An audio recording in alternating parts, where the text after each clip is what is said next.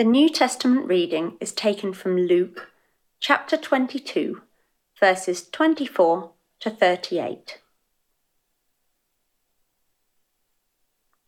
Luke chapter 22, verse 24. A dispute also arose among them as to which of them was to be regarded as the greatest. And he said to them, The kings of the Gentiles exercise lordship over them, and those in authority over them are called benefactors. But not so with you. Rather, let the greatest among you become as the youngest, and the leader as one who serves. For who is the greater? One who reclines at table, or one who serves? Is it not the one who reclines at table? But I am among you as the one who serves. You are those who have stayed with me in my trials, and I assign to you, as my Father assigned to me, a kingdom that you may eat and drink at my table in my kingdom, and sit on thrones judging the twelve tribes of Israel. Simon, Simon, behold, Satan demanded to have you, that he might sift you like wheat, but I have prayed for you, that your faith may not fail. And when you have turned again, strengthen your brothers. Peter said to him, Lord, I am ready to go with you both to prison and to death. Jesus said, I tell you, Peter, the cock will not crow this day until you deny three times that you know me. And he said to them, When I sent you out with no money bag or knapsack or sandals, did you lack anything? They said, Nothing. He said to them, But now let the one who has a money bag take it, and likewise a knapsack, and let the one who has no sword sell his cloak and buy one. For I tell you that this scripture must be fulfilled in me. And he was numbered with the transgressors. For what is written about me has its fulfillment. And they said, Look, Lord, here are two swords. And he said to them, It is enough. Well, thanks, Joanna, and morning, everybody. Lovely to be um, with um, some people in real life, um, although I know most folks are watching uh, at home. So, uh, good morning to you. I wish we were slick enough to know which camera to, to look at for that, but we haven't quite got uh, there yet. Now, earlier on in the uh, week, I emailed the church database asking everyone to give me one word to describe, firstly, the attitude of a non Christian friend or family member towards their faith. And while it was encouraging to uh, get a few replies uh, saying words like curious or respectful, uh, most of the 50 plus replies I got used words like deluded, suspicious, weird, negative, cynical, childish, your thing, but definitely not to be shared with others, which obviously is more than one word because some people actually cheated. But I also asked uh, folks to give me one word to describe what impact those kinds of attitudes had on your faith in Christ. And again, uh, there was the odd word like encouraged or proud, but most of you responded with words beginning with the letter D discouraged, demotivated, disheartened, defensive, as well as sad, confused, frustrated, and awkward. And again, some of you added a few extra words, like I can't really talk about it, or it makes me start to wonder is this real, or is it just me? None of my friends believe this.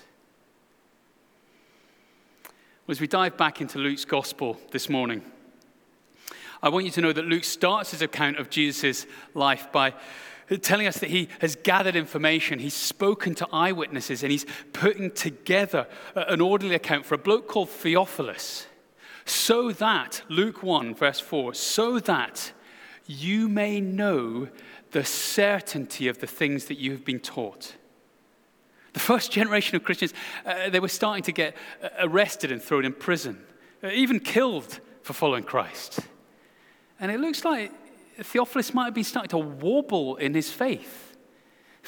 Part of me wonders if you know, maybe he went to a carol service and he heard those great words that the angel said to the shepherds uh, that Jesus uh, was bringing good news of great joy to all people. And Theophilus was going, Really?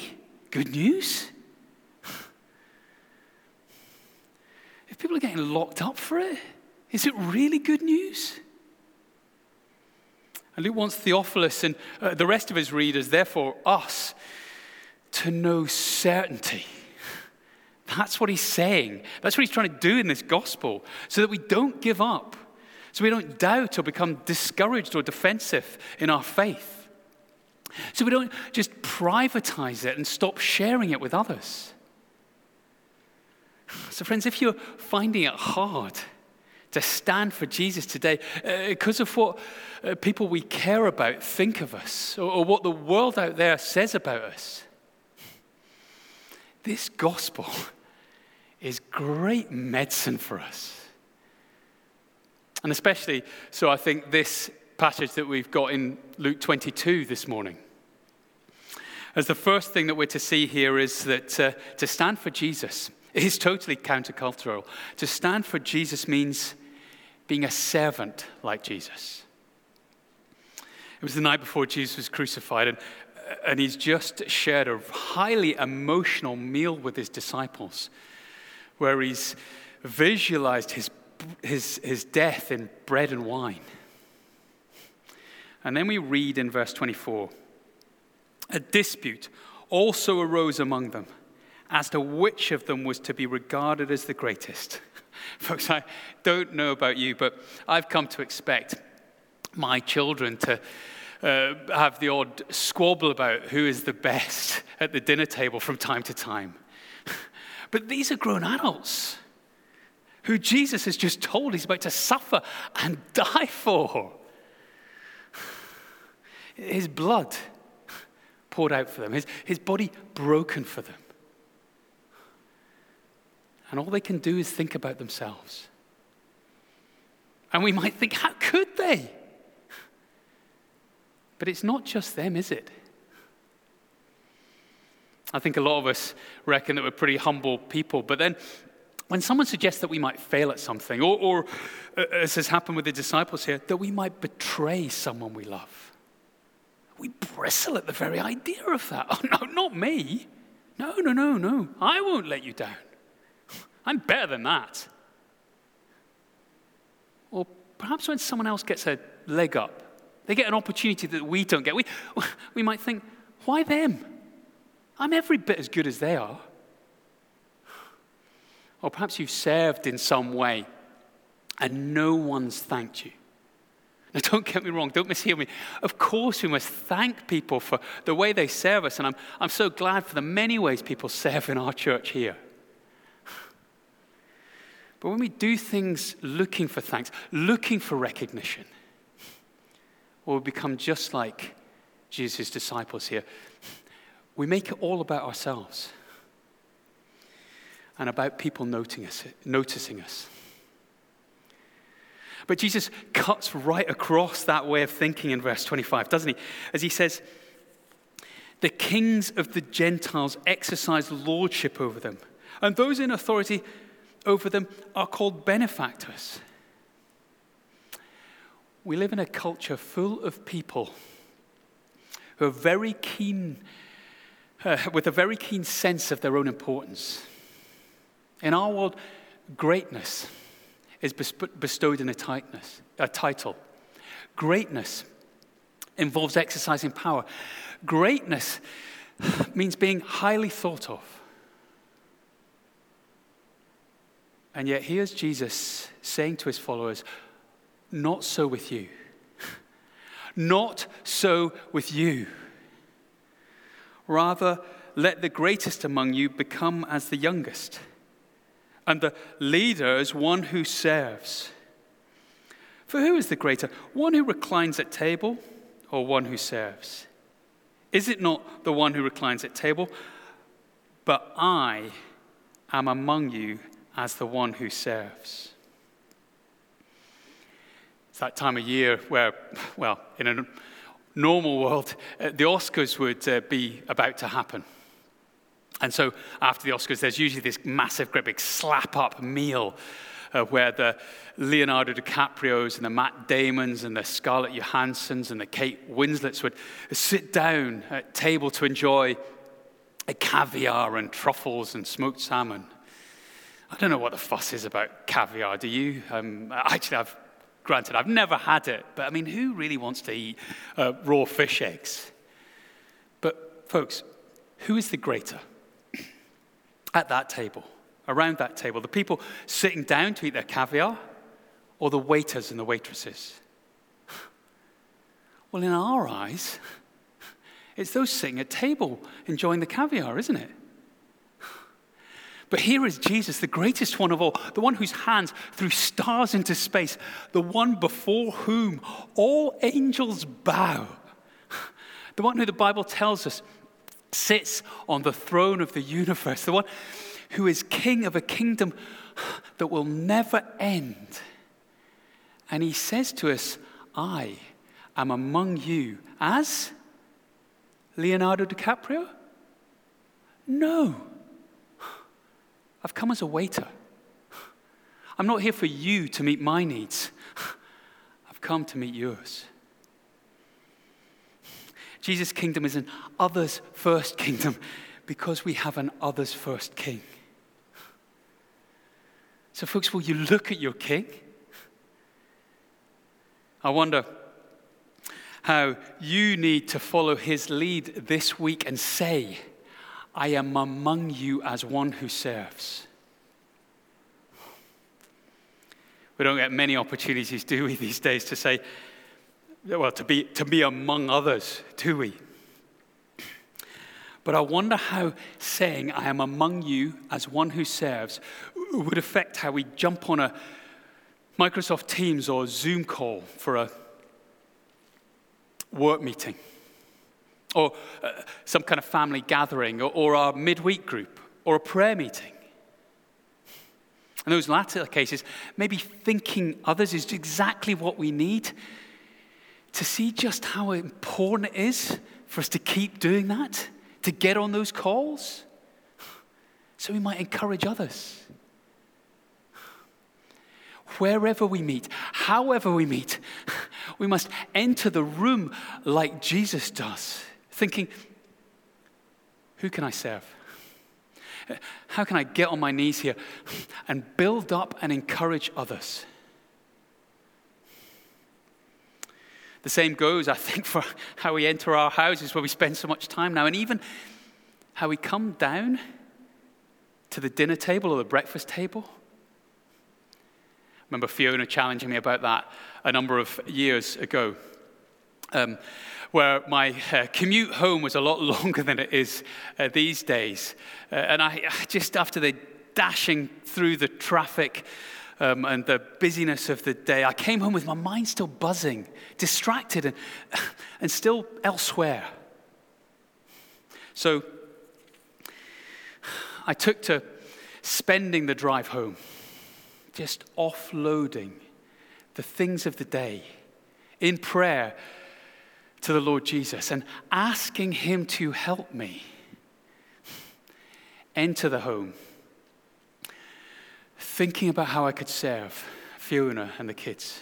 Oh, the difference it made, folks. The difference it made. Who knew prayer made such a difference, eh? to come to the dinner table, walking in, seeking to be a blessing rather than a burden, thinking, I am among you as one who serves. To stand for Jesus means being a servant like Jesus. But secondly, it also means to stand for Jesus means being an outcast like Jesus. Jesus doesn't pretend for a minute that going his way and having an others focused attitude will be easy. So he prepares his disciples and also there for us for the battles that lie ahead. Firstly, by warning us to expect supernatural hostility. In verse 31, Jesus says, Simon, Simon, behold, Satan demanded to have you that he might sift you like wheat. Now, he's talking here to Simon, you see that, but if you've got a Bible open in front of you at home, you'll see in the footnotes there that the, the you there is actually plural. So he's talking to them all. He's saying, You need to know that Satan has asked to put you all through the mill. He wants to crush you. Here's a question Do you believe in the devil? I think we kind of laugh at that idea these days, don't we? But the Bible tells us that he is not the kind of cheeky cartoon character our culture has made him out to be. No.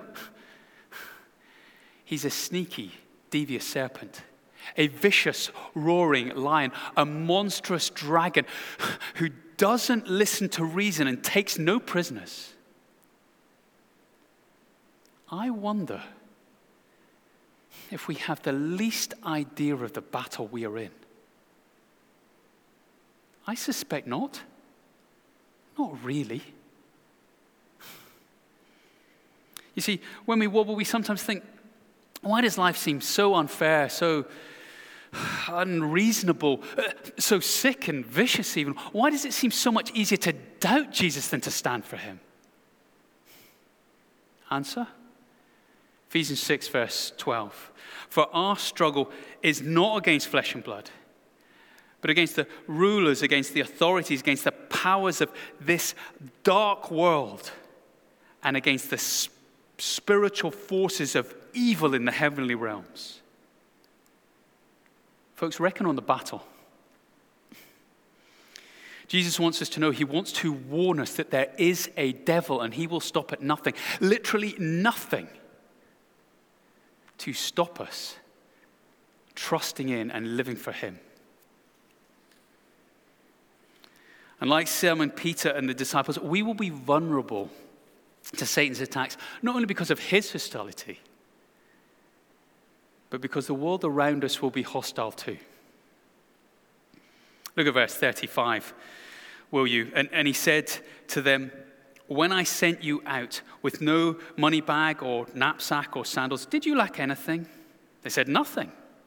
Now, twice previously, Jesus has sent his disciples out into the world, and generally speaking, they got a pretty positive response, so they didn't need for anything. But now, he says in verse 36. Things are going to be very different. Now, you will need to be ready for anything. Not literally. Uh, Jesus, he's not suggesting the disciples arm themselves literally here. Uh, as later that evening, when one of them takes a sword and cuts off the ear of the high priest's servant, what does Jesus do? He doesn't clap and applaud. No, no, he goes, he, he says, no more of this as he steps forward to heal the servant's ear. And that's why many commentators suggest that when Jesus says, it is enough, here in verse 38, he's not commenting on the sufficiency of the two swords that the disciples have managed to dig out and put in their knapsack. No, he's saying, oh, enough of this. Don't be so daft. No, Jesus is not saying that we should literally take up arms. He's saying, those who follow me, you need to know there will be hostility even hatred. You need to be ready for that. Why? What, what has changed since he sent them out the first few times? Well, Jesus is about to show himself to not be the kind of Messiah people wanted. Verse 37, he says, For I tell you that this scripture must be fulfilled in me. And he was numbered with the transgressors. Transgressors are those who cross the line of the law and therefore threaten to disrupt the equilibrium of our whole way of life. And that is how Jesus will be treated. The world will say he was a dangerous man who claimed to be some kind of king. And he, he set himself up against the authorities and, all that we stood for. So we strung him up. we put him on a cross to show everyone just how deluded he was. And Jesus is saying here if you stand with him, the world's verdict on you will be just the same as it was for him. Don't we know that? Though some folks are quite accepting of our faith, increasingly more and more people are saying that Christianity is a dangerous and deluded idea that is a threat to British values. And that we are now the bad guys, even as we step out to try and love and serve others. Many of us feel the bite of that, don't we? But we mustn't be surprised by it. Jesus warns us to stand by him means to be an outcast like him. Well, thanks a bunch, Ken, you might say. that has totally ruined my Sunday. I thought you said uh, that, that this was going to be medicine for our discouraged hearts. Oh, please, please, please, please don't miss what Jesus says to Simon Peter in verse 31. Simon, Simon, behold, Satan demanded to have you. Do you note there that Satan has to ask? He demands to sift them as wheat. What does that mean? That there is someone greater that there is someone he has to go to, cap in hand, to seek allowance. He is not the master. God is God and he still reigns. Jesus is king, and Satan has to ask. Then look in verse 32. Jesus says, But I have prayed for you that your faith may not fail. He doesn't pray to the Father that, that Peter might be exempt. Oh, come on, Father. Peter's so weak. Take him out of the battle. No. He prays, keep Simon Peter's faith. Keep his faith. What do we pray for each other? What do we pray for other people? I think we pray for almost anything else but faith often. But shouldn't that be what we're praying for each other? Shouldn't that be what we're praying for all the members of our congregation? That they stay faithful to the end. And especially for our children, shouldn't that be what we're praying for them? That despite all of the opposition and the hostility and the evil that they will face in this world, that their faith will not fail. We must pray that for them, just as Jesus is praying that for us. And then, even in advance of Peter's failure, Jesus again in verse 32 says, And when you have turned again, strengthen your brothers. Jesus is so patient, isn't it? He's not like, a, uh, he's so patient with us. He's not like us Oh, with others, writing them off, even though we can see they're going to fail, even when they fail us. He has a purpose for Simon Peter's future usefulness that Simon cannot yet fully understand. And so, this is going to be the man who stands up at Pentecost and he preaches in the Spirit in such power that 3,000 people turn in faith to Jesus that day. Folks, imagine Jesus were to come round to your house. Later on this afternoon, you were to sit at your kitchen table over a cuppa with him. And he was to say, I know you worry about what people think about you. I know you fear lots about the future. I know you sometimes feel weak and fragile in your faith. But I want you to know that Satan and the world, they have no real power over you. And I pray for you. Hebrews 7, verse 25. I pray for you all the time and I am so committed to going on, restoring and powerfully using you even when you fail. Wouldn't that strengthen your heart? Wouldn't that lift you up to face tomorrow? Don't miss it. Don't miss it like Peter does. Don't say to Jesus, ah, it's okay. I've got this. I can handle it by myself. And don't miss verse 28 either. As Jesus says to those who are, remember, squabbling over greatness, wanting everybody else around them, wanting their peers to think highly of them. People who are so unworthy about what Jesus is going to do for them on the cross. He says this to them You are those who have stayed with me in my trials, and I assign to you a kingdom that you may eat and drink at my table in my kingdom and sit on thrones, judging the 12 tribes of Israel. And the Bible makes it clear that that is a promise for us too. And so, see Jesus in your mind's eye as he sits opposite you, takes another sip from his coffee cup, and looks you in the eye and says, I want you in heaven. I want you sitting there, eating, drinking, feasting with me, reigning with me forever. After all, why was Jesus numbered with the transgressors? Why was he rejected? Why was he treated like a sinner? For us, for our sins, so that we could be forgiven, so that we could be strengthened to stand with him and faithfully endure to the end and go to glory.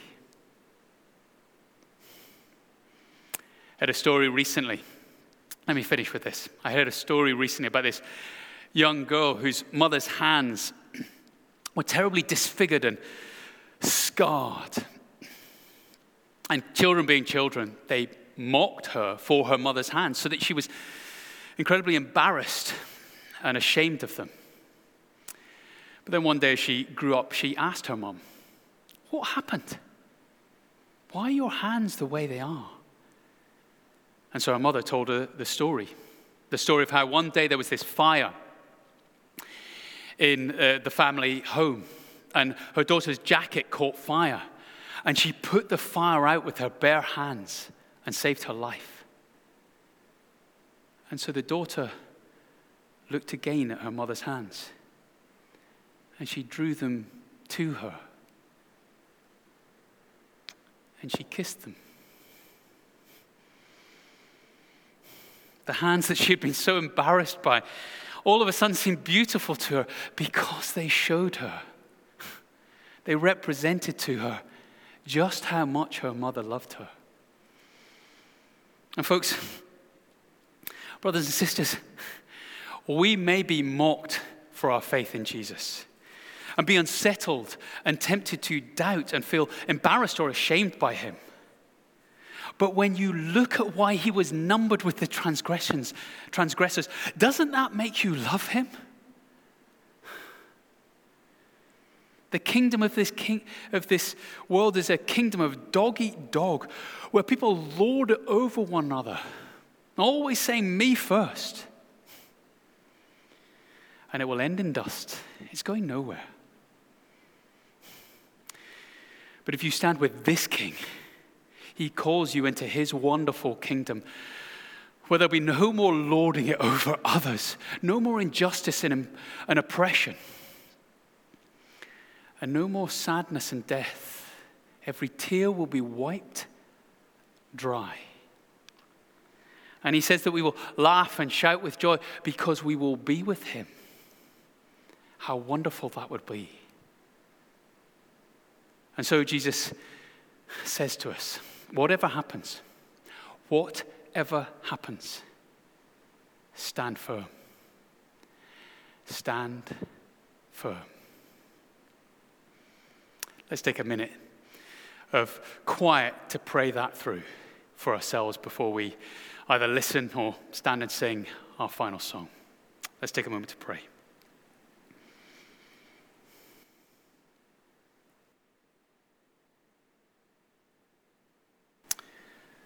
Lord, in your mercy, hear our prayers.